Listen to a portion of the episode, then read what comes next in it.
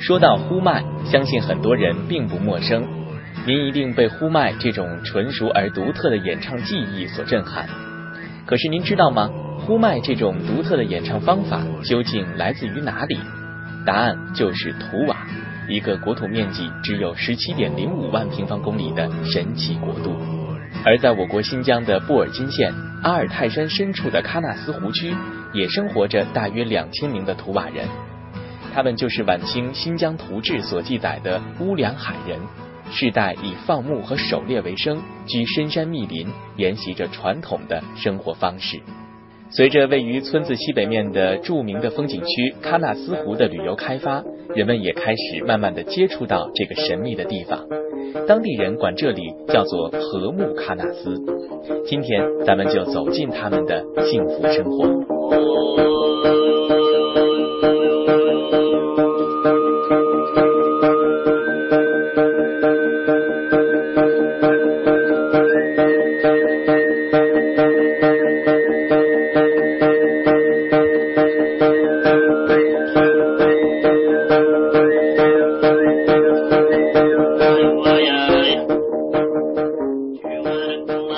巴音是一个帅气的图瓦小伙，是当地一个乐队的呼麦手。他向我们解释了呼麦背后的玄机。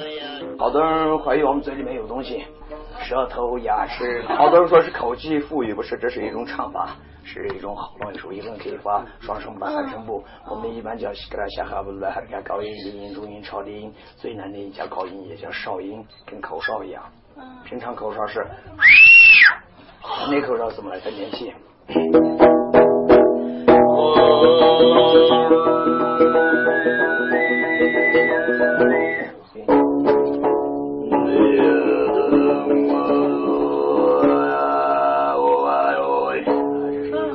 然后叫呃中音叫响哈，这是呼麦里面最基本的音。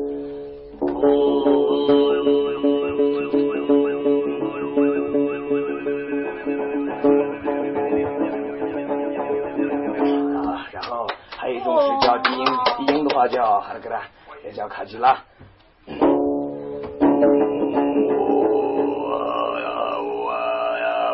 跟刚才的弦和位置不同，再往下啊，就是到了不同的声带去发不同的音，啊，人多的比较热闹啊。好多人说是口技，不语不是，这是一种唱法。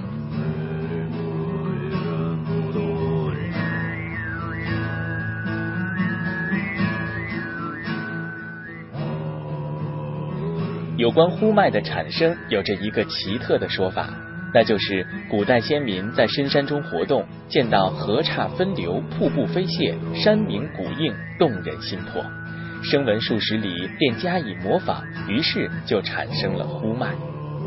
呼麦的曲目因为受到特殊的演唱技巧的限制，并不是特别的丰富。总体来说，有三种类型：一是咏唱美丽的自然风光。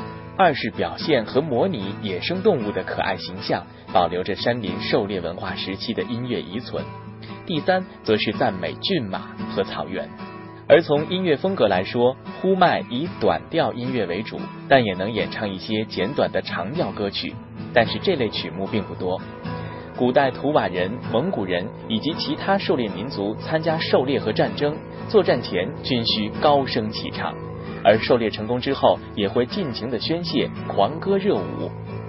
而在这排山倒海般的呼叫声浪当中，自然也就产生出了飘渺的泛音效果。人们试图将这几种声音巧妙地移植到一个人身上，而经过长期的探索，最终创造出了这一奇特的声乐形式。八音向我们展示了呼麦的记忆。